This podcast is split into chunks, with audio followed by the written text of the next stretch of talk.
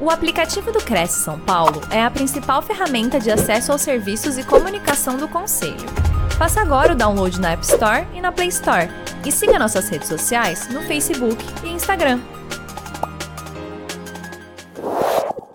Muito bem, senhoras e senhores, começa agora mais uma live, mais uma apresentação ao vivo oferecida pelo Cresce SP, o Conselho Regional de Corretores de Imóveis do Estado de São Paulo, dirigida a todos aqueles que se interessam pelos assuntos relacionados ao mercado imobiliário.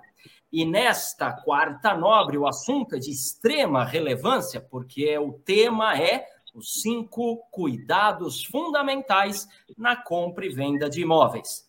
Então, durante esta apresentação, será abordada a importância da due diligence, que é aquela auditoria jurídica de pré-aquisição, para mensurar os riscos e as despesas, e proporcionando, então, a aplicação dos instrumentos jurídicos adequados para cada caso. Também serão abordados os cinco cuidados que devem ser tomados antes de adquirir um imóvel. Para falar a respeito disso, nós temos aqui um especialista no assunto, claro, ele é advogado, especialista em direito imobiliário, é mestrando em filosofia e direito geral do direito, e, e, e teoria geral do direito, claro, e em direito da cidade. É professor, é palestrante, possui artigos publicados em periódicos científicos e é membro do Instituto Brasileiro de Direito Imobiliário, o IBRADIM, e também sócio da Franco Grilo e Fogaça Advogados Associados. Então vamos aproveitar o conteúdo e a experiência que ele veio compartilhar aqui conosco sobre esse assunto tão relevante que é a compra e venda de imóveis. Com vocês, doutor Lucas Fogaça. Boa noite a todas e todos. É uma alegria estar começando essa quarta nobre. Eu fico, fico honrado pelo convite faço uma saudação especial aqui ao Conselho Regional e eu faço em nome do presidente José Augusto Viana Neto e faço também um agradecimento especial aqui ao Anderson e à Carol, as demais pessoas que colaboraram para que esse evento é, tivesse acontecendo. E aproveito a situação, aproveito esse momento público aqui para também fazer uma saudação ao doutor Marcelo Gomes Franco Grilo, meu professor da advocacia, e também ao Jefferson Botega, jurista, registrador de imóveis e, sem dúvida, meu principal professor do direito imobiliário. O tema que nós vamos falar aqui hoje, ele é um tema certamente do dia a dia, da prática dos corretores, dos agentes imobiliários, sabe de algum outro advogado que esteja assistindo, seja agora ou possa vir assistir no futuro esse vídeo, tá? Eu quero tentar, nesse tempo que nos foi conferido, a confiança que nos foi conferida, saudar aqui a, a audiência de todos é, nesse momento, saudar a audiência de todos que nos, que nos é, acompanham, com, quem sabe, algumas lições, algumas ideias para que a gente possa é, trabalhar e, e se aperfeiçoar e entregar, quem sabe, um serviço é, jurídico para quem eventualmente é advogado, mas sobretudo aos corretores um serviço de excelência, que, são, que, é, o, que é o motivo que a gente está aqui hoje. Então vejam só, é, primeira questão, questão elementar aqui que eu queria é, trabalhar com vocês. A questão número um.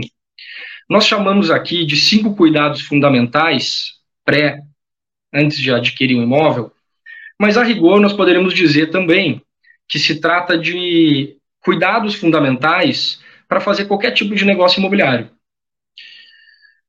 Evidentemente que é, nós poderemos, poderemos talvez desenvolver uma certa teoria geral de uma auditoria jurídica pré-aquisição, ou no termo inglês que se costuma falar no mercado, que é due diligence, é, para compra e venda de imóveis. Mas, dadas as devidas proporções, os ajustes que a gente precisa fazer, isso vale para um contrato também de permuta, de doação, vale para um, um contrato de build suite, vale para os empreendimentos imobiliários de uma maneira geral. Essa lógica vale para os contratos de locação. Então, a verdade é que nós podemos até ampliar essa, é, o título desse, dessa conferência e dizer que se trata dos cinco cuidados fundamentais para negócios imobiliários. Ah, mas é verdade que cada negócio imobiliário ele também vai ter cuidados específicos. Então, a gente pode, para começar, para dar, dar um pontapé, tratar, sim, desse que é talvez um, um, contrato mais comum, que é o da compra e venda. Tá? Então, essa é a primeira pontuação que eu queria fazer aqui com vocês. A segunda é que, embora a gente possa desenvolver, é isso que eu vou tentar fazer aqui no dia de hoje, para a audiência que nos, nos assiste, seja agora ao vivo ou que vem assistir depois, e dar algumas dicas, lições, cuidados para o desenvolvimento, portanto, de uma certa teoria geral, cada imóvel ele vai ter suas particularidades. Então vai ser necessário a gente adequar, vai ter situações, questões que a gente vai precisar ver num imóvel que a gente vai precisar ver em outro. Então, o, uma aquisição de um imóvel rural tem uma, um, cuidados diferentes da aquisição de um imóvel urbano, é, um imóvel que esteja em condomínio tem cuidados diferentes do imóvel que não está em condomínio, e aí por diante, tá? Então são duas observações iniciais que eu queria fazer aqui, para que a gente possa também situar sobre o que, que a gente, que, que eu, de alguma forma, não vou conseguir falar hoje, tá? Tem como a gente abordar todos os casos, isso vai depender, evidentemente, é, do caso concreto. Dito isso, eu quero dizer para vocês, primeiro, da importância, do porquê que a gente precisa fazer essa auditoria jurídica pré-aquisição e tomar, afinal de contas, esses cinco cuidados. Eu, eu, eu imagino que a primeira, o primeiro motivo, o primeiro objetivo para a gente fazer isso seja nós podemos qualificar melhor e disputar melhor o mercado. Né? A gente sabe que o mercado ele é extremamente competitivo e o, profissional que conseguir dar mais confiança, confiabilidade jurídica àquela transação, provavelmente vai estar tá melhor posicionado, vai oferecer um diferencial a, ao seu cliente. Então, é, essa, essa já seria, porque no final das contas, se nós é, participarmos, se os corretores participarem de muitas negociações e que o, o, o adquirente acabar tendo muito problema, ele talvez fique um pouco um pé atrás. Evidente que às vezes vai se fazer tudo certo e mesmo assim pode vir a dar algum problema. A gente não tem como ter controle de tudo. Mas um, um, um, uma trajetória profissional de médio e longo prazo, ela exigiria, evidentemente, que é, uma relação mais estável aí com, com, os clientes e que, em alguma medida, é, a segurança jurídica é fundamental. Tá? Então, essa seria, eu, eu imagino, um primeiro objetivo de fazer essa auditoria jurídica, um diferencial no mercado. Um segundo objetivo para fazer essa auditoria jurídica é a gente municiar o cliente de informações é, estratégicas para aferir o risco daquele negócio. Então, vamos supor o seguinte: se nós for fazer uma auditoria antes daquela aquisição e a gente identificar, por exemplo, que aquele imóvel tem algum determinado gravame, uma restrição, ele tem é, alguma recai alguma dívida sobre o titular do imóvel que pode, possa vir a contaminar a negociação, então, se a gente tinha um negócio que era de 500 mil, esse negócio não pode ter o mesmo valor que o risco aumentou. Vocês não concordam comigo? Quer dizer, se nós vamos lá comprar um apartamento, 500 mil, mais ou menos se tem fechado isso entre as partes, vai fazer auditoria jurídica e se encontra algum tipo de pendência, algum tipo de dívida, algum tipo de restrição, isso certamente vai impactar no valor do negócio. Né? Isso por um lado. Por outro lado, pode ser que a gente identifique que, na verdade, o imóvel não possui dívidas, mas possui, quem sabe, até créditos. Vamos supor, por exemplo, que esse imóvel é, é, seja possível é, que haja uma transferência do potencial construtivo, como é comum em São Paulo.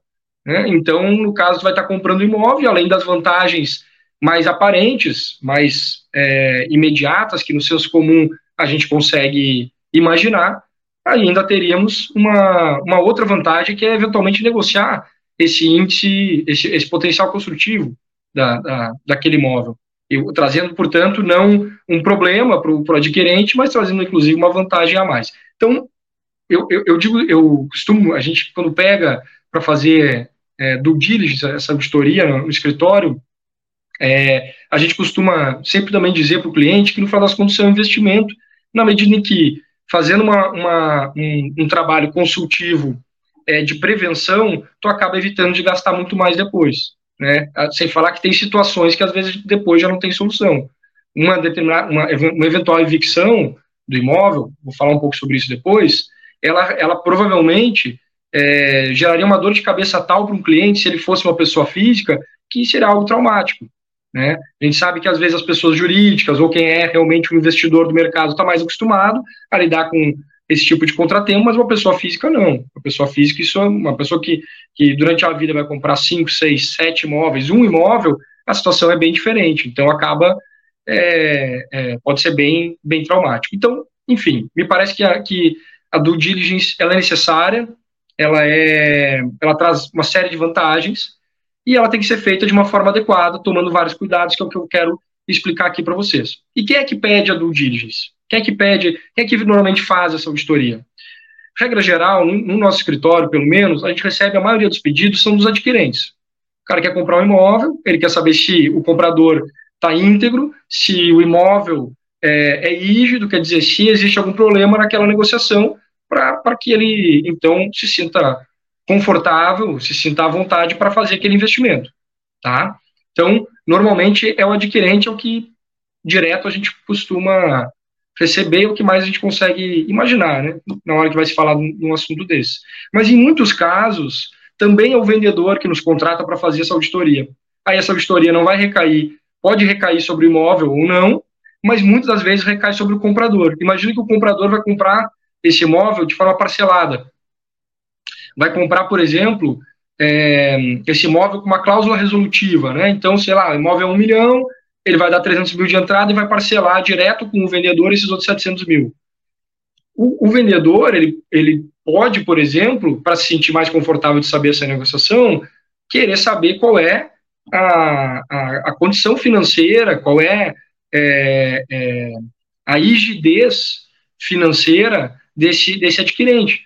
Porque se ele vai lá e paga, recebe 300 mil, fica devendo 700, e daqui a pouco não paga esses 700, evidente, existe uma série de remédios jurídicos, uma série de soluções, mas é uma novela, né?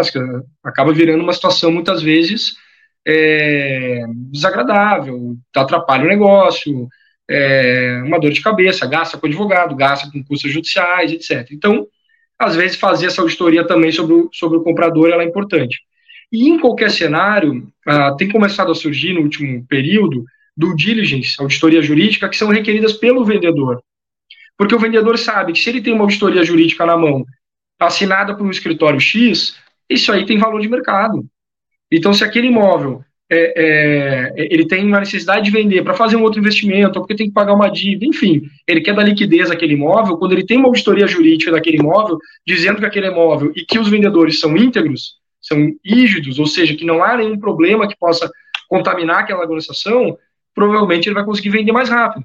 É um diferencial. Quando tu anuncia um apartamento X, assim, assim, assado, com tal localização, quarto Y, X, sacada, não sei o quê, e também de que tem é, um parecer de um escritório especializado dizendo que juridicamente aquela, aquela, aquele negócio é bom. Tá? Então pode pedir tanto o, o, os vendedores quanto os compradores, né, no caso aqui da compra e venda. Isso aí é bem, bem comum. Além disso, eu penso que é, eu falei para vocês que vários negócios podem ser objeto da, da due diligence, é, locação, empreendimentos, etc. Mas eu penso que é, há muitos casos, inclusive do mercado financeiro, em que se faz um, um outro modelo de due diligence. Imaginem os, os fundos de investimento e que eles estão comprando é, não um imóvel, eles não vão lá fazer auditoria de um imóvel, mas eles querem fazer um investimento, uma compra no atacado, o fundo de investimento ele participa é, uma série de investidores, então é, importante também comentar de que essa due diligence ela, ela vai acabar tendo uma outra natureza quando, é, quando se faz uma compra dessas de vários imóveis, né?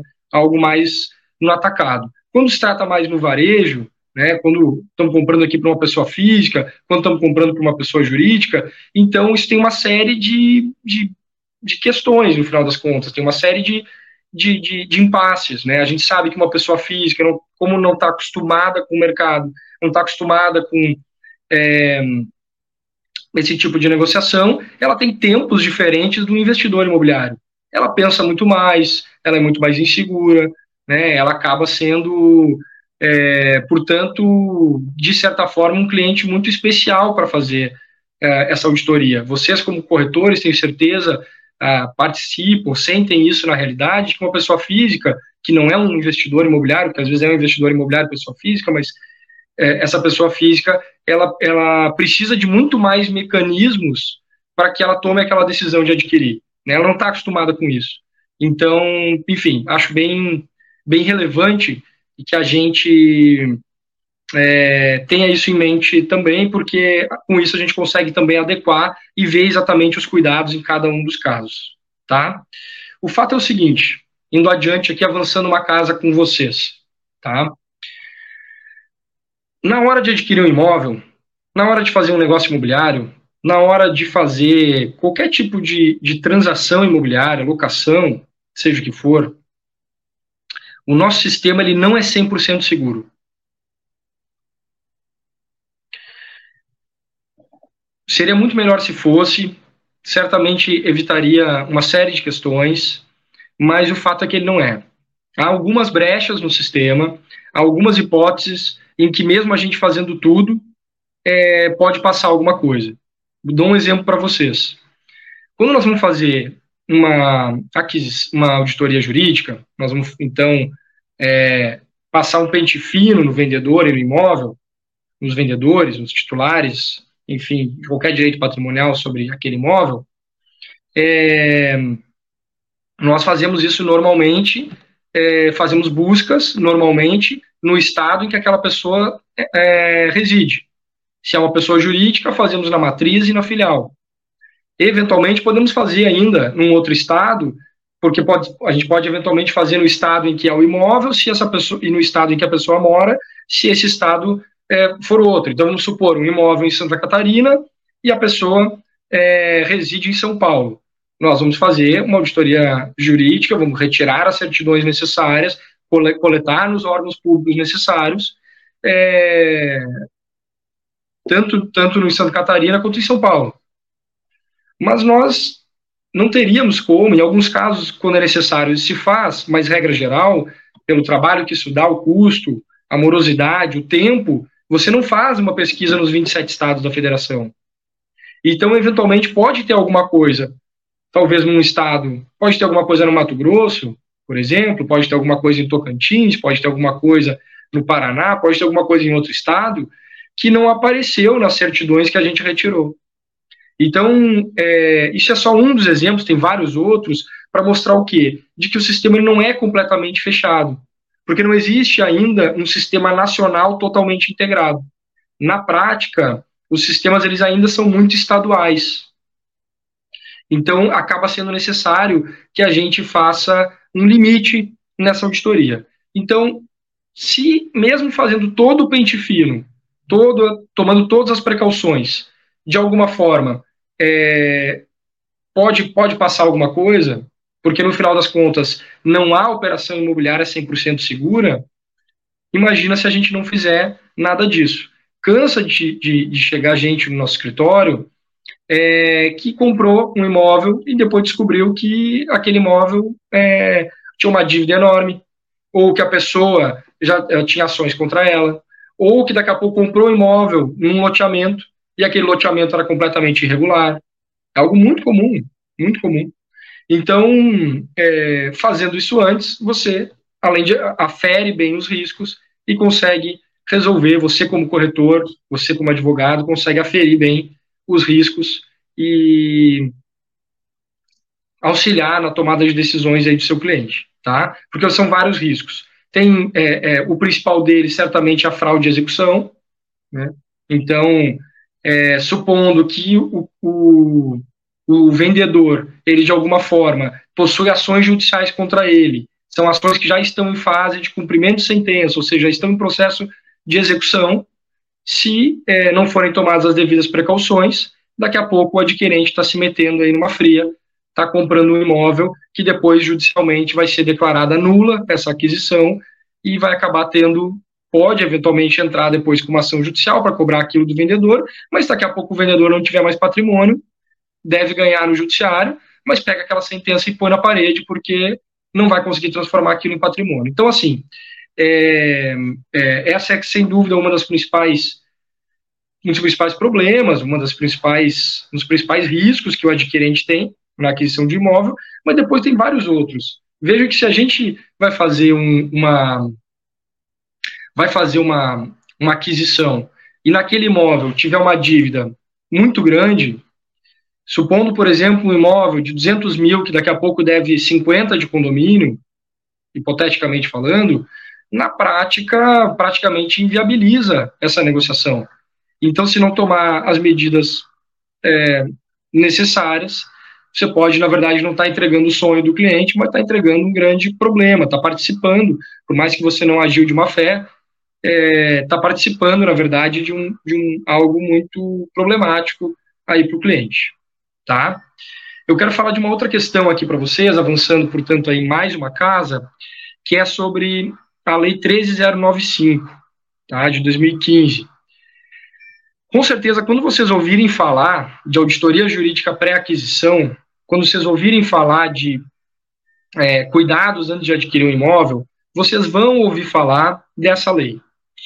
No meio do direito imobiliário, nós falamos sobre isso é, em torno a um princípio, um dito princípio, questionável se realmente é um princípio, mas conhecido como um princípio, que é o princípio da concentração. Princípio da concentração dos atos na matrícula. Tá? Isso diria, grosso modo, de que há uma série de informações que deveriam ir para a matrícula e que antigamente não iam e que, em tese, a partir de 2015 iriam. Informações relacionadas, sobretudo, a dívidas, a penhoras é, dos, dos titulares, portanto, dos vendedores, dos donos do imóvel. dono do imóvel tem dívidas, tem ações contra ele, e, e então a ideia dessa lei é que todas essas informações deveriam ir para a matrícula, e se não fossem para a matrícula, o terceiro adquirente de boa-fé estaria protegido. Grosso modo, esse é o mini sistema que essa lei procurou trazer. Ela quer dizer para nós que se o, o credor daquele proprietário, o credor daquele proprietário não for diligente, não tomar as medidas necessárias, então é possível que ele acabe perdendo é, o direito sobre aquele imóvel em caso de, de, de haver trânsito e julgado é, em alguma ação judicial.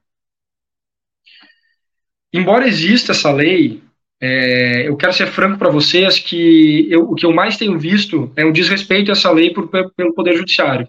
Porque se realmente essa lei tivesse sido cumprida tal como ela é, foi pensada, tal como é, o legislador pensou, a auditoria jurídica, os cuidados na hora de adquirir um imóvel iam ser muito menores do que são a, a, hoje em dia.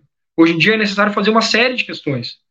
E se essa lei realmente tivesse pego, tivesse sido para valer, por enquanto não foi, não digo que não possa vir assim, mas por enquanto não foi, realmente a situação seria diferente. Porque então todas as informações estariam direto na matrícula. Porque hoje, o que é um problema muito grande na hora de fazer essa auditoria jurídica? É que as informações estão espalhadas em vários órgãos. Tu precisa pegar certidão de matrícula no registro de imóveis, você precisa pegar certidões no Poder Judiciário, você precisa pegar certidões na Prefeitura, na Receita Estadual, na Receita Federal. Você vai tendo que pegar uma série de certidões. Tem, tem uh, nós já fizemos aqui no escritório, auditoria jurídica, que nós pegamos mais de 130 certidões. Porque na medida em que você vai avançando a auditoria, às vezes vai sendo necessário abrir novas camadas. Vamos supor o seguinte, que aquele vendedor é casado com uma pessoa, e, e, e a pessoa que ele é casada pelo regime da comunhão universal de bens. Logo, essa pessoa também é proprietária daquele imóvel. Portanto, os credores daquele cônjuge também podem vir a atacar aquele imóvel se essa pessoa tiver uma dívida e se ela se tornar insolvente. Percebem?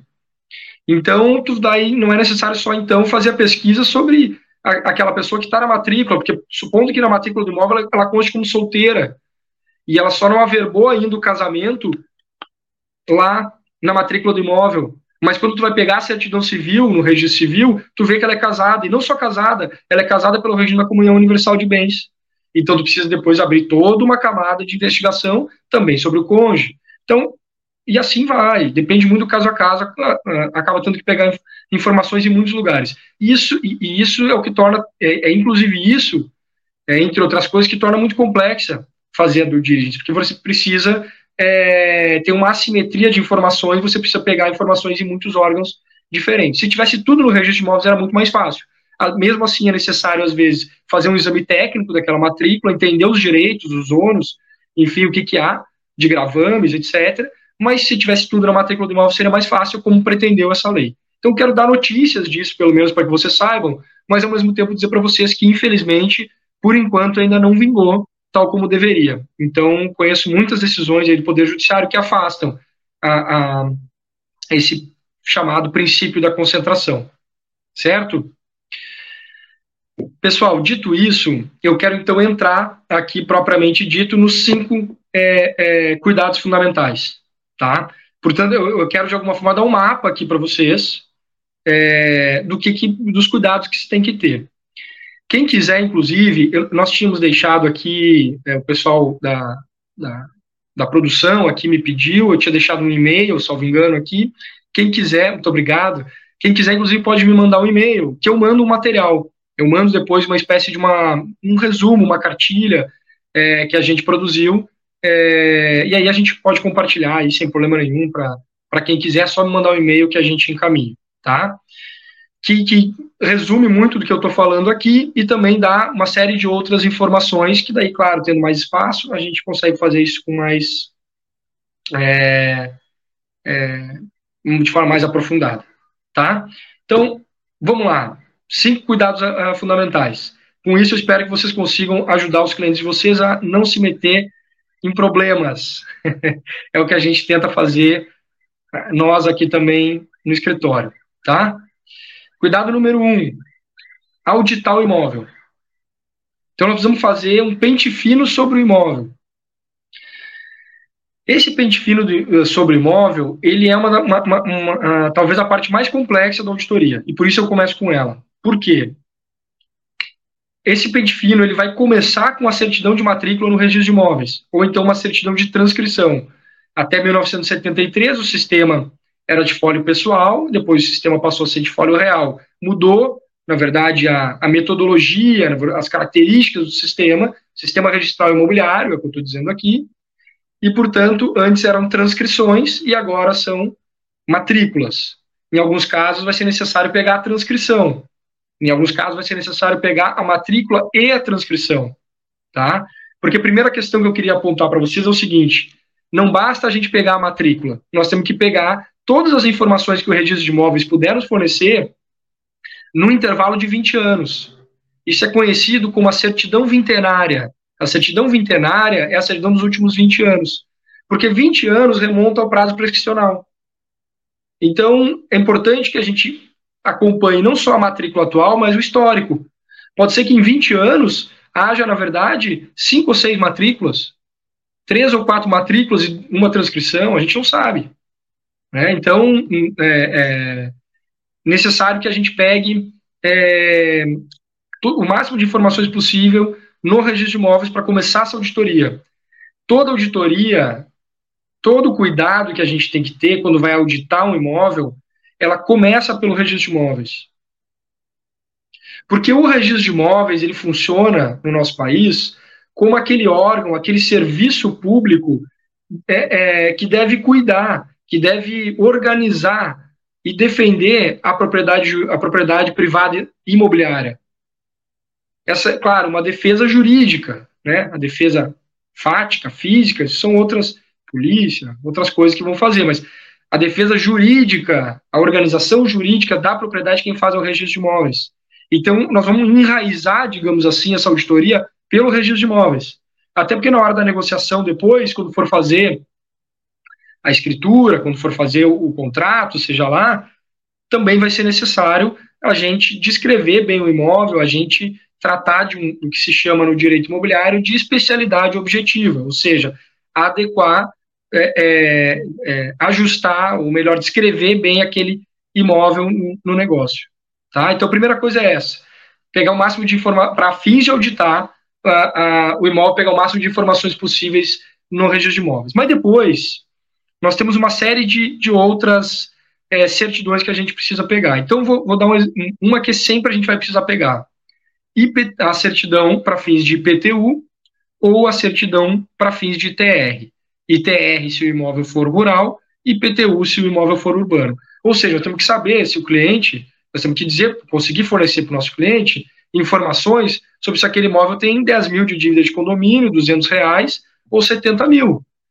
Ter uma dívida de, de, IPTU, ela, ela, não é em si algo que impeça a negociação. Na verdade, é, é, muito comum que se negocie mesmo tendo dívida, mas isso, então tem que entrar na negociação, o cliente precisa saber, talvez isso vai, vai reduzir inclusive o preço. Né? Então, certidões é, do imóvel é, relacionado ao IPTU ou ITR. Nós vamos pegar também, é, se, se, o imóvel tiver em condomínio, nós precisamos saber sobre os débitos condominiais. Seja se for um apartamento, se for uma casa, num condomínio fechado, enfim. Se o imóvel tiver em condomínio, nós precisamos saber sobre os débitos condominiais. Então, nós vamos exigir que o, que o vendedor forneça uma certidão negativa de débitos condominiais. Ou então, uma certidão do débito, descrevendo o montante do débito. E no caso de condomínio, tem uma coisa que eu conheço, confesso, que conheço poucos escritórios que fazem, a gente faz, porque, inclusive, tivemos já uma situação, vivemos uma situação como essa aqui, que eu acho fundamental que a gente pegue, que é fazer também uma auditoria sobre o condomínio. Porque vocês imaginem o seguinte: fomos lá e verificamos que aquele apartamento não tem dívida de condomínio, mas não verificamos se o condomínio tem dívidas. Então vamos supor que, por exemplo, houve é, um funcionário do, daquele condomínio é, processou aquele condomínio e já transitou, já está em fase de cumprimento de sentença, por exemplo, ou seja, já tem decisão do processo de conhecimento, transitado julgado, etc., é, de que é, aquele condomínio tem que pagar é, 500, 700 mil reais para aquele funcionário. O cara pode ter sofrido um acidente, pode até ter acontecido coisa pior. Nessa situação, quem adquirir aquele imóvel vai adquirir junto o passivo do condomínio. Se é um condomínio que tem 500 unidades, isso não significa muita coisa. Mas se for um condomínio que tiver 10 unidades, nós estamos falando daqui a pouco de quem adquirir aquele imóvel está adquirindo junto o passivo de 50 mil reais. Então tem que investigar um pouco do condomínio também. Tem condomínios que têm dívidas impagáveis. Muitas reclamatórias trabalhistas, às vezes são dívidas de natureza civil também, então tem que investigar, tem que abrir essa camada de investigação sobre o condomínio, pedir eventualmente planilha do condomínio, para conhecer a situação demonstrativo contábil. E tem também é, e aí vai, claro, cada, cada situação também vai, vai depender, né? Mas tem também uma, uma certa necessidade, de, quando nós vamos editar o imóvel, de nós ver a finalidade que o cliente quer. Então, nós precisamos é, é, conseguir prever um pouco isso e, e junto com o cliente, é, ver para onde que nós levamos essa investigação. O que, que eu estou querendo dizer aqui para vocês? Se o cara vai comprar um lote para construir um prédio, a auditoria leva para um lugar. Se o cara vai comprar um, uma sala comercial para alugar, a auditoria vai levar para outro. Se, assim, se vai fazer essa investigação sobre a sala comercial para alugar, ou que já está alugada, então daqui a pouco nós vamos verificar o vará, licenças. Agora, se por outro lado, nós é um lote para receber um empreendimento, um terreno, uma área para receber um empreendimento, então nós vamos verificar é, a adequação urbanística sobre para receber esse empreendimento. Então aí, aí realmente é difícil que a gente consiga é, antecipadamente dizer sobre todas as opções. Mas o fato é que nós precisamos ter muita atenção sobre como, como é, qual é a finalidade. Aquele cliente quer comprar para fazer o quê? E a partir disso nós ver para onde que nós vamos levar essa auditoria. Uma questão muito importante, que tem a ver também com, com uma certa auditoria ambiental. Isso não acontece num apartamento. Mas se tu vai comprar uma área de terras ou se vai comprar um lote, um loteamento rural. Recentemente nós pegamos um caso aqui que 30% do, do, do lote era uma nascente. 30% do lote ele não ia poder ser. É, perdão, 30% do lote tava, era, era mata nativa e ainda tinha uma nascente. Então, quer dizer, 30% da área, no final das contas, ela não ia poder ter a utilização que aquele adquirente quis é, que tivesse, imaginou que tivesse, que comprou, pagou achando que teria. Então, enfim, aí, aí é um mundo que vai depender muito do, do caso concreto, do tipo de imóvel, da, loca, da, da, da localização, do zoneamento, é, enfim. várias questões, tá? Mas até aqui, então, eu falei, vamos lá, do primeiro cuidado, cuidado fundamental, auditar, auditar muito bem o imóvel, tá? Cuidado número dois, e aí em ordem realmente de, de importância, que é muito importante também, é auditar os titulares de direitos patrimoniais sobre aquele imóvel.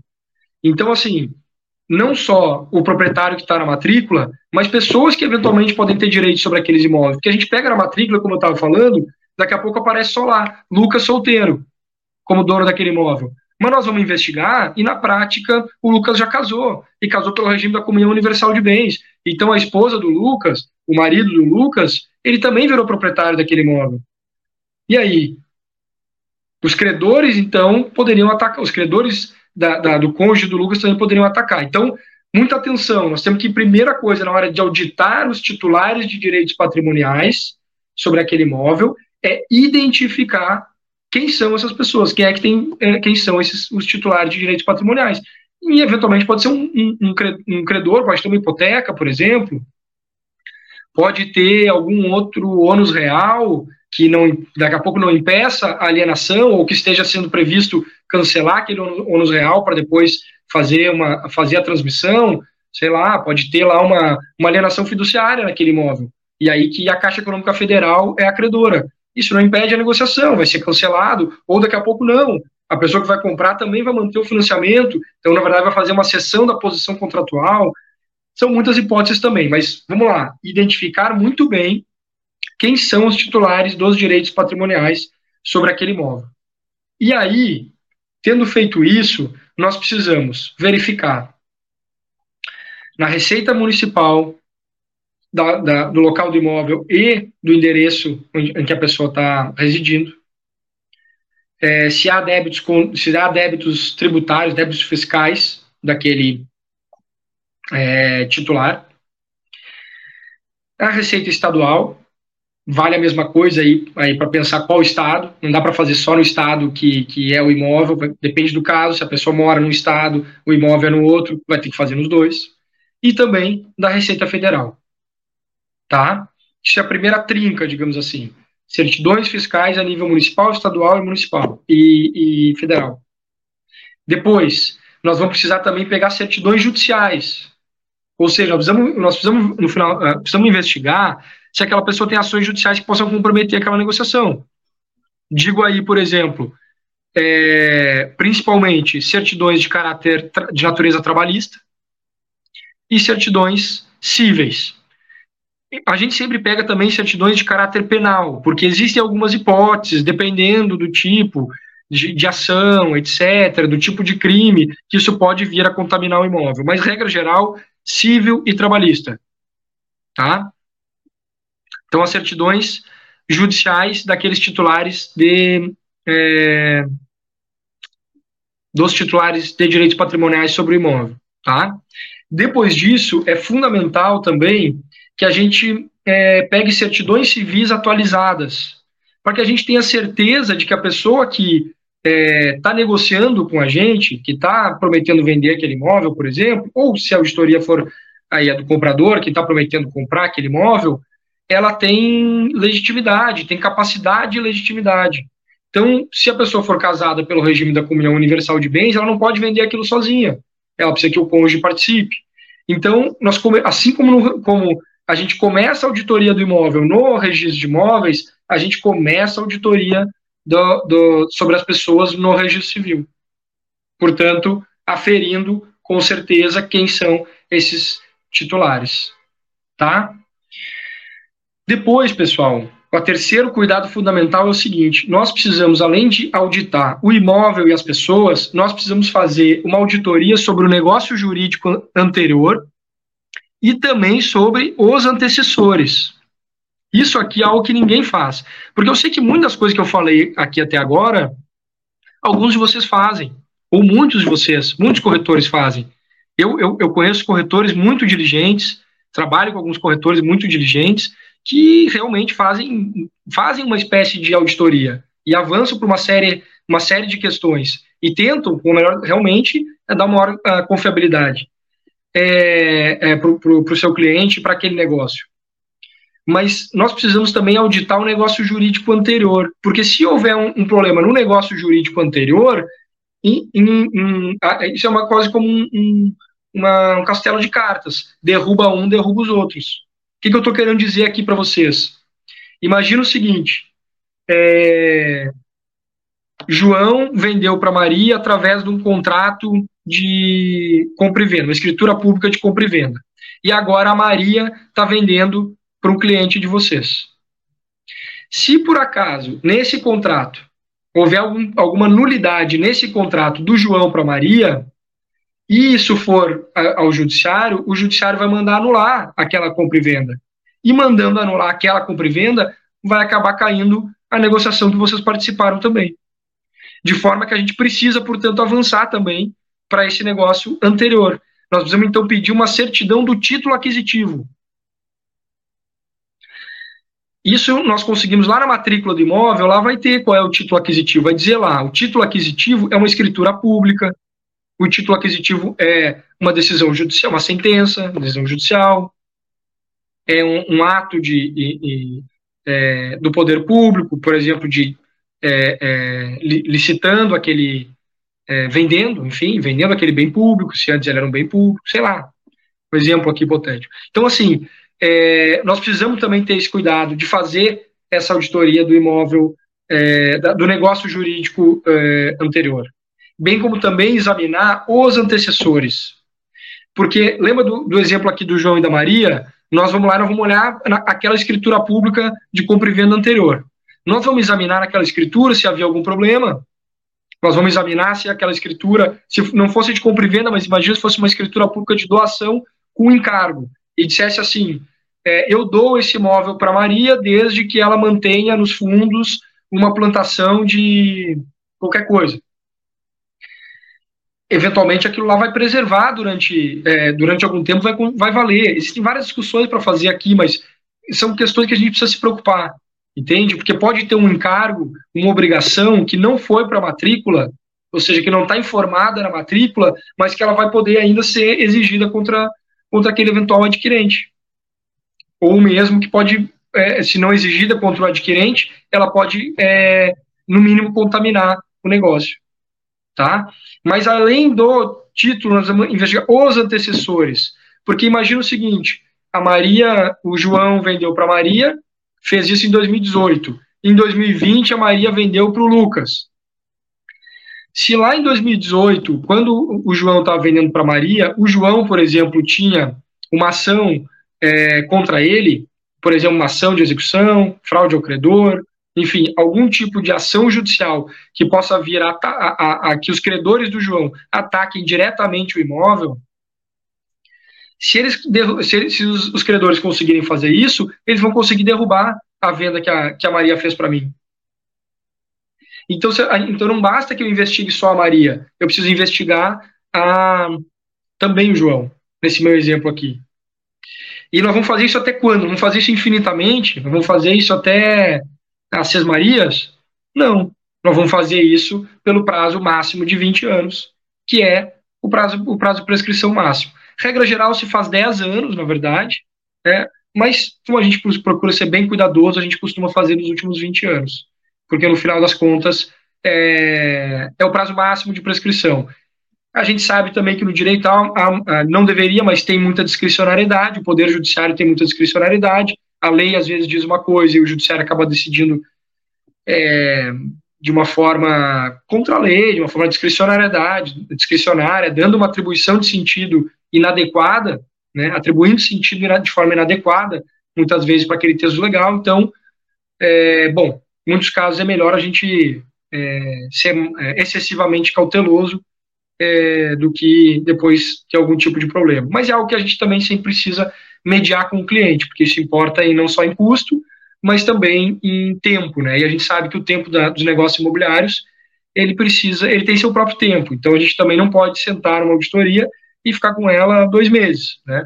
É algo que precisa ser feito em duas semanas, dez dias, vinte dias, mas em regra aí 15 dias, né? Para ser feita essa, pelo menos é as primeiras camadas da auditoria, porque como eu falei, às vezes a gente vai descobrindo coisas e vai sendo necessário abrir novas camadas e nós já demoramos aqui também é, quase três meses para fazer uma auditoria um determinado caso, mas que também tinha uma complexidade muito grande, tá? Dito isso, nós vamos agora para o quarto cuidado fundamental.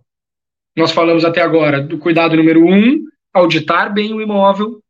Cuidado número dois, auditar bem os titulares de direitos é, que, que possuem direitos patrimoniais sobre aquele imóvel. Três, auditar o negócio jurídico anterior e os antecessores até 20 anos, do presente até 20 anos. E agora nós vamos para o quarto cuidado fundamental, que é verificar hipóteses de planejamento tributário. O que é planejamento tributário? É, grosso modo, hipóteses de fazer o cliente, os envolvidos, pagar menos tributos. Tudo dentro da lei.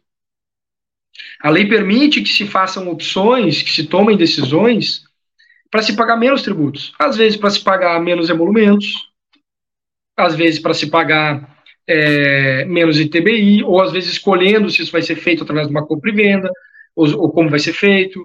É, enfim, tem, tem algumas pequenas opções que, que se toma.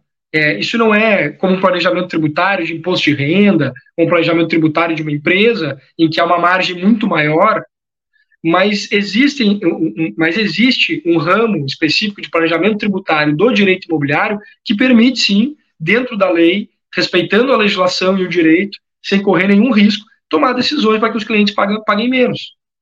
E isso é necessário, é, então, é algo que a gente deve fazer, é algo que a gente pode oferecer para o nosso cliente.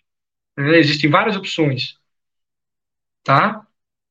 Cinco, nós precisamos escolher muito bem o contrato e as cláusulas desse contrato. Estou falando aqui contrato, contrato enquanto gênero, mas na verdade eu quero dizer, é, aqui está valendo aí as espécies de escritura pública ou do instrumento particular propriamente dito, quer dizer, estou falando das inúmeras modalidades que, que estão disponíveis para as negociações imobiliárias. Tá?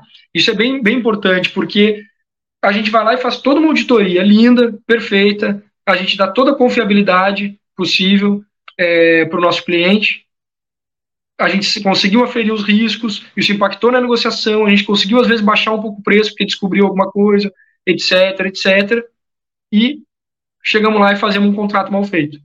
Seja ele uma escritura ou seja ele um contrato. Não adianta de nada. Isso aqui vai gerar problema depois. Então, é preciso também escolher muito bem o tipo de contrato e escolher muito bem as cláusulas. Vamos lá, o pagamento vai ser feito parcelado. Lembra aquela hipótese que eu estava dando antes? Era um milhão, estamos comprando um apartamento de um milhão, é, que são 500 mil à vista e outros 500 mil pagamento parcelado. Esses 500 mil pagamento parcelado pode ser feito através de cláusula resolutiva, por exemplo, mas pode ser feito também através de alienação fiduciária, de hipoteca, Pode ser feito de várias formas. Pode ser feito a, a, a alienação fiduciária direto até com o cliente, não estou falando aqui de uma instituição financeira. Então, isso nós precisamos ir adequando, porque cada uma dessas também, e aí envolve também um planejamento tributário, envolve, vai ter custos diferentes, uns mais vantajosos, outros menos vantajosos, e vai ter graus de confiabilidade, de segurança jurídica para aquela negociação diferentes, bem como vantagens diferentes. Um determinado, um, um, um adquirente talvez seja é, se, o, se, a gente, é, é, os corretores, regra geral, eles, eles, eles advogam para as duas partes, né? Eles trabalham, perdão, para as duas partes, é, tanto para o comprador quanto para o vendedor. Eles trabalham para o negócio, eles querem que o negócio saia aproximando as partes. Mas eu sei também que há muitos corretores que trabalham só para uma parte, né?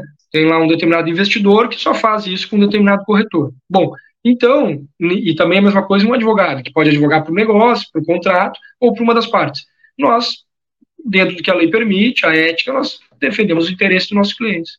Então, nós vamos escolher o melhor contrato, o contrato que mais adequa é, o que aquele cliente tá, tem de expectativa daquele negócio, daquele imóvel. Tá? Então, assim, é, o caso concreto, ele vai dar para nós uma miríade de possibilidades.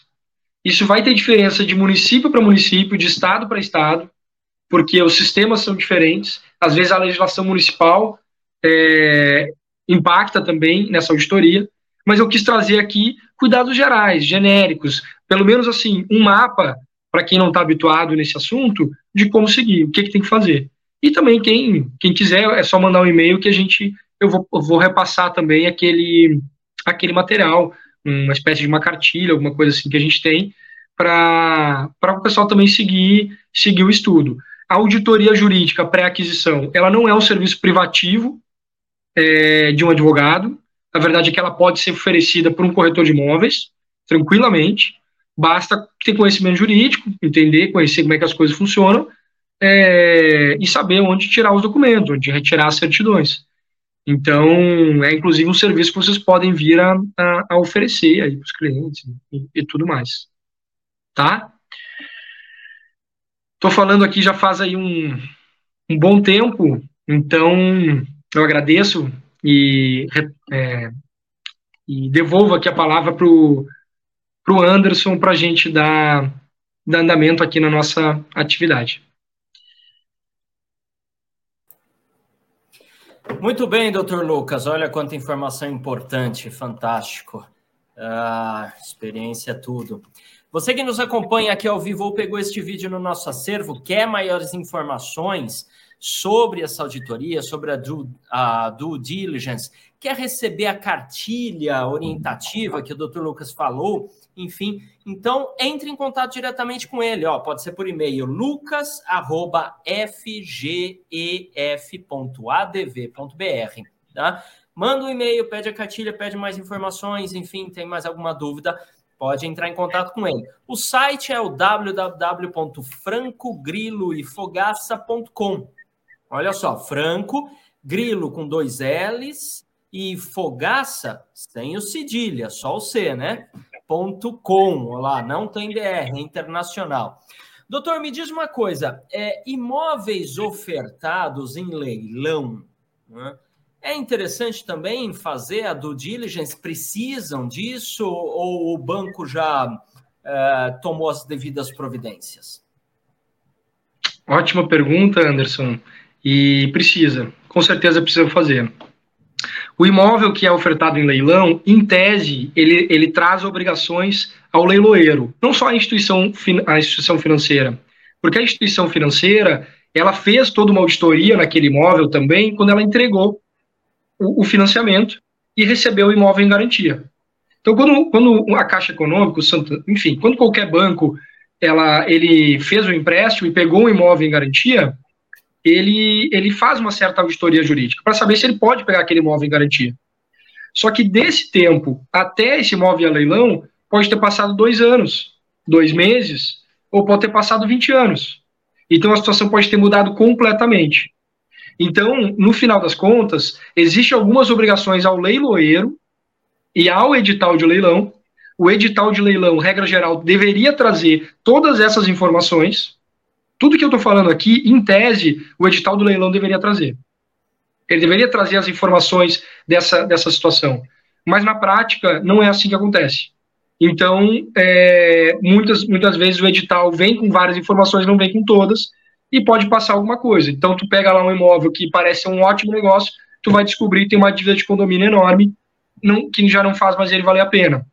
E tem uma outra camada, quando se trata do imóvel leilão, que daí também é um pouco da situação fática, que isso às vezes tu pode precisar de um corretor para te auxiliar e às vezes de um corretor e de um, e de um advogado.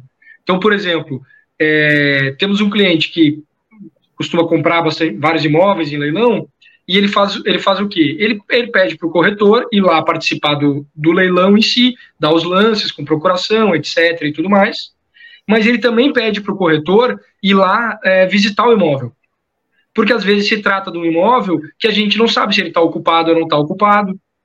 Porque se um imóvel estiver ocupado, não é que não se possa comprar, mas as consequências são outras. Agora, se o imóvel estiver desocupado, então o risco é menor. Ir lá, ir lá olhar o imóvel, às vezes, para ver a condição, porque o edital de leilão, é, ele não traz, ele, embora deveria, ele não traz todas as informações fáticas que, que deveria. Daqui a pouco ele tem fotos que estão completamente desatualizadas. Então, eu quero dizer o quê? No leilão, além de toda a auditoria jurídica que se faz, é necessário também de um profissional especializado, como, por exemplo, é, é, e o principal deles é o corretor de imóveis, o agente imobiliário, para que ele possa é, visitar o imóvel, para que ele possa conhecer e verificar se aquilo que está no leilão corresponde à realidade. Porque o advogado, no mais das vezes, ele trabalha com documentos, o advogado imobiliário, né? Ele vai fazer uma análise, digamos assim, da dimensão jurídica. Mas e se tu, se tu acha que tu vai comprar aquele imóvel lá para alugar e aquele imóvel está todo destruído? O que, que se faz? Então, é, é, é, é, com certeza é necessário, e, nesse, e no caso do leilão é necessário ter ainda esse cuidado extra que eu comentei. Maravilha. Deixa eu só fazer um parênteses aqui. O Roberto Lima colocou um, um comentário aqui. Estamos online? Sim, Roberto, estamos online ao vivo. Acabei de ver seu comentário aqui. Então, se tiver dúvidas, ainda dá tempo. Vamos lá. É, doutor, você mencionou também sobre fazer auditoria em imóveis de loteamento, falou até de alguns casos, de alguns riscos, uh, mas e imóvel na planta? Né? Tem lá a incorporadora, faz o seu stand, né? enfim, muito bonito, né? chama atenção, traz. Né? E de repente a gente está falando de um investimento de uma bagatela monetária bem alta. Vale a pena? É interessante? Ou por estar na planta e ter todas as liberações aí da prefeitura e tudo mais, uh, também eles estariam completamente livres e desimpedidos. Como é que fica isso? Perfeito, ótimo, ótimo exemplo aqui, que é, é mais uma situação que nossa orientação é fazer auditoria. Tá? Por quê? Porque, nesse caso, quando se trata do imóvel na planta, então você é, é, tem, corre um risco muito grande que é de você não ver aquele imóvel virar uma realidade não, não, não ter. Uh, e se não subir o prédio? E se não fizer a casa? Ou seja, se não existir factualmente aquela unidade? Então, na verdade, aqui, o tipo de auditoria que a gente faz quando se trata do imóvel na planta, ele é, em primeiro lugar, sobre a construtora. Tem construtoras no mercado que eram muito consolidadas e que mesmo assim quebraram. O mercado imobiliário ele é muito dinâmico. Ele é muito dinâmico, as coisas estão mudando o tempo inteiro. E, e, e ainda, como se trata de um investimento que às vezes ele tem um giro, é uma rotação do capital muito longa, às vezes o mercado já mudou. Então, por exemplo, o cara projetou para levantar um prédio lá de um determinado porte, etc., que ia demorar daqui a pouco cinco anos para fazer. Em cinco anos, ele fez tudo certinho, mas veio uma crise econômica, ele já não consegue mais vender. Ele quebrou, outros, outras coisas aconteceram. Então, é necessário no imóvel na planta, é necessário para uh, eh, fazer uma auditoria jurídica, aí, em primeiro lugar, da incorporadora, e até mesmo para acompanhar o desenvolvimento da obra, porque existe, existe a hipótese no regime de incorporação de destituição até mesmo do incorporador.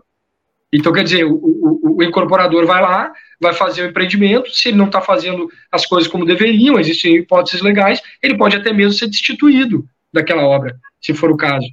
Então, é necessário auditar, e mesmo o imóvel, né? Mesmo imóvel é necessário auditar, por quê? Porque você precisa estudar minimamente, inclusive meu professor de, de Direito Imobiliário, Jefferson Botega, ao que eu fiz referência aqui no início, ele sempre me disse, vou, antes de eu comprar qualquer imóvel é, é, em condomínio, eu vou lá e estudo a incorporação. Estudo a incorporação para conhecer se de fato o que veio naquele panfleto que me, que me ofereceram é o que de fato está escrito lá. E vou dizer para vocês, muitas vezes é, é diferente.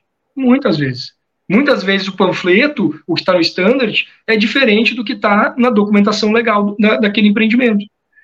Às vezes a documentação legal ela é retificada, mas às vezes o que é retificado é, digamos, a realidade. É retificado não o panfleto, mas o que foi prometido.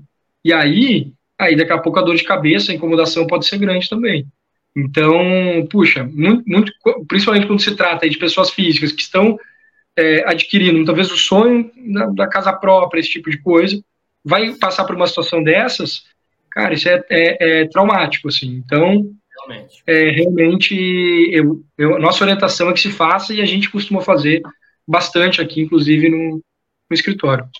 Bacana.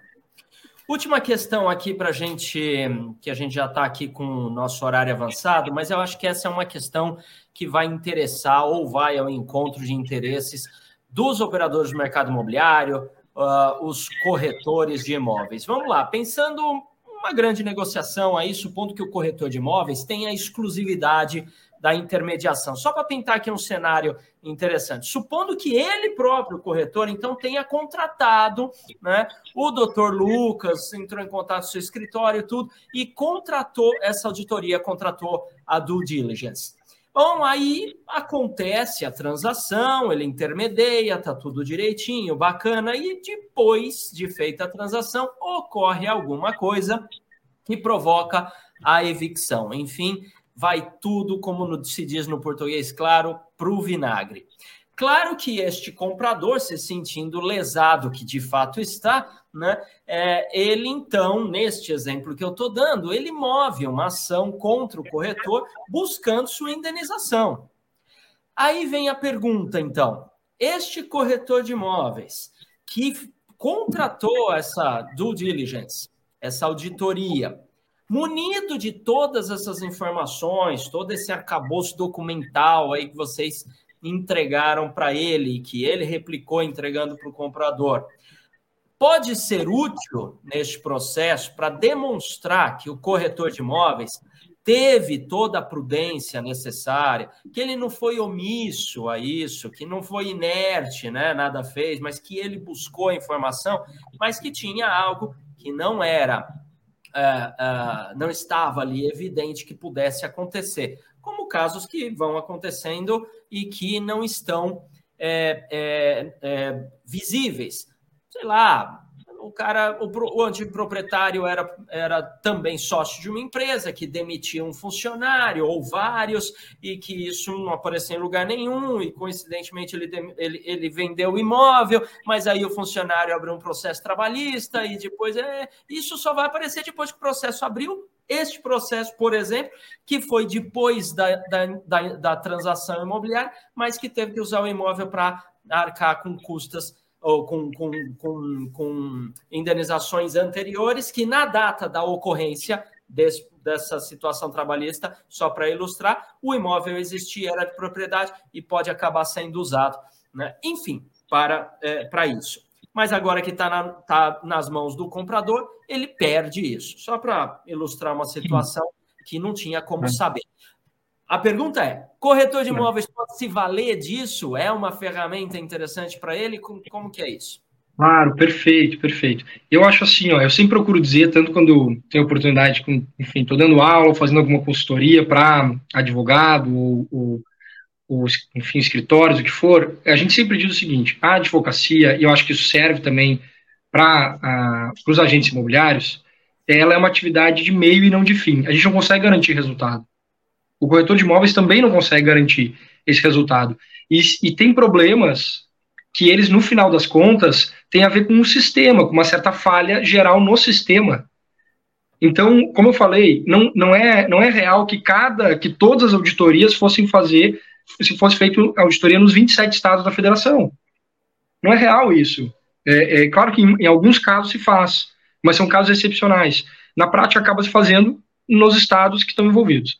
Então, é, tem falhas, esse é um exemplo, tem outros, mas o sistema ele tem, tem falhas. Sistema registral, o sistema, de, o sistema imobiliário. Então, se você fez tudo certo e mesmo assim aconteceu, a chance de você ter uma condenação é muito pequena. Porque você vai provar que você agiu de boa fé e você vai provar que você foi diligente. Então, a chance de você depois ter que responder com o seu patrimônio, é, ou, enfim, patrimônio da sua empresa, etc., vai ser pequena. Tá? Agora, o que, também é importante dizer é o seguinte: se, foi, se foram tomados todos os cuidados, a chance da gente descobrir alguma coisa também é muito grande é, é, não é bem assim para passar alguma coisa. Uma auditoria bem feita é difícil passar alguma coisa. E aí tem, inclusive, uma súmula do STJ, que é a súmula 375, que fala sobre o terceiro adquirente de boa-fé. Então, também a pessoa que adquiriu, se nós tomamos todos os cuidados, a chance dessa pessoa estar envolvida num problema também é muito pequena. E se tiver envolvida, ela também vai ser tida como um terceiro adquirente de boa-fé. Então, mesmo que ela responda um processo, a chance de ela ganhar esse processo é muito grande. Entende? Então, assim, eu não digo que não pode acontecer, existem, vai existir situações, mas eu vou dizer assim: quem fizer auditoria jurídica pré-aquisição, 90% dos casos vai estar protegido. Vai estar protegido o adquirente e vai estar protegido o corretor. E, e, e outra coisa, no caso dos escritórios de advocacia, quando um advogado vai lá e assina aquele, aquele documento, quando ele faz a auditoria e assina, isso gera uma responsabilidade técnica. Então, se eu for lá e, e, fiz e fiz mal feito, eu também respondo. Eu também estou sujeito a, a, uma ação judicial. Então é uma coisa muito séria, os advogados. Por isso que é, não é um, um, um, cara do direito penal não faz do diligence. Um cara do direito previdenciário não faz do diligence. Porque é uma coisa que é mais ou menos especialista. Eu também não faço habeas corpus, né? Então, fica mais ou menos assim. Então, uma coisa meio, é, eu acho que é por aí, assim, se tomar todos os cuidados, eu acho que protege bastante o corretor de imóveis é, é, de depois ser responsabilizado.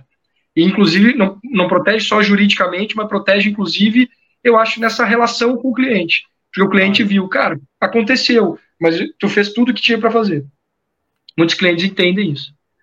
Maravilha. Então fica aí a dica, você corretor, corretora de imóveis, que nos acompanha aqui ao vivo ou pegou esse vídeo no nosso acervo, olha que fantástico. Você amplia a qualidade do seu trabalho, amplia o comprometimento com o seu cliente, amplia o, a segurança do seu cliente e amplia a sua própria segurança quando você fizer uma due diligence, uh, pré-aquisição, né? Uh, e se tem dúvidas, quer mais informações ou quer mesmo contratar, entre em contato com o Dr. Lucas, que ele tem uma cartilha orientativa para isso. Manda um e-mail para lucas@fgef.adv.br. Tá? Mais informações no site www.francogrilo e Fogaça. Grilo com dois S, dois L's e Fogaça sem o cedilha, só o C.com. Não tem BR tá? www.francogriloefogaça.com. Doutor, fantástico, olha quantas informações interessantes e importantes, hein, para aqui, uh, tanto para compradores quanto para corretores. E ouso dizer também para os vendedores, porque muitas vezes pode acontecer a situação também de nem o vendedor estar sabendo de alguma coisa que está rolando ali no nome dele, ele, nossa, olha só que bom que levantaram isso, vamos resolver. Porque a gente vai se envolvendo em tantas coisas e tantas transações, abre empresa aqui, fecha ali, vira sócio, compra um terreno, depois vende, e nem lembra mais de alguma situação. Então, de repente, é sempre interessante né, fazer uma vasculha, uma geral. Mas o nosso tempo, infelizmente, já se estendeu demais, passamos bastante minutos dos nossos 60 previstos. Gostaria de ficar aqui mais tempo conversando contigo, tem muita coisa para falar sobre o assunto, mas a gente vai deixar esse gostinho de quero mais para eventualmente uma próxima oportunidade que possamos ter o prazer da sua presença aqui abrilhantando os nossos eventos. Então, eu quero estender o nosso mais sincero obrigado em nome de toda a diretoria do Cresce, na figura do seu presidente José Augusto Viana Neto, pela sua disponibilidade e mais do que isso, esse despojamento, esse desprendimento de compartilhar o conhecimento e a experiência de forma voluntária e graciosa, com uma didática exemplar aqui nesta quarta nobre. Doutor, muito obrigado. Obrigado você que nos acompanha. Aliás, você que está assistindo essa palestra está de parabéns por ter buscado informações. Só por isso já demonstra que você é um profissional que quer se atualizar e isso é realmente importante no mercado. Vamos encerrar então a nossa a nossa live de hoje e eu vou pedir então para o doutor Lucas faz, deixar aí a sua mensagem final para quem nos acompanha. Tá bem, eu só tenho a agradecer, agradecer aqui o Anderson, a Carol, ao presidente é, do Cresce, José Augusto Viana Neto, e a, a, todos os membros da diretoria, e principalmente a quem está nos assistindo aqui hoje, quem eventualmente ainda vai assistir esse vídeo. Tenho maior alegria, honra de ter participado aqui dessa quarta nobre, é uma experiência muito legal para mim, e, e, é isso, agradeço vocês é, por essa atenção, agradeço pelo evento, e sigo aqui à disposição para que a gente possa é, enfim, que precisar de dúvidas, tem aí meu e-mail e a gente segue, é, segue a vida. Obrigado, tá? Um, um abraço a todos e a todas.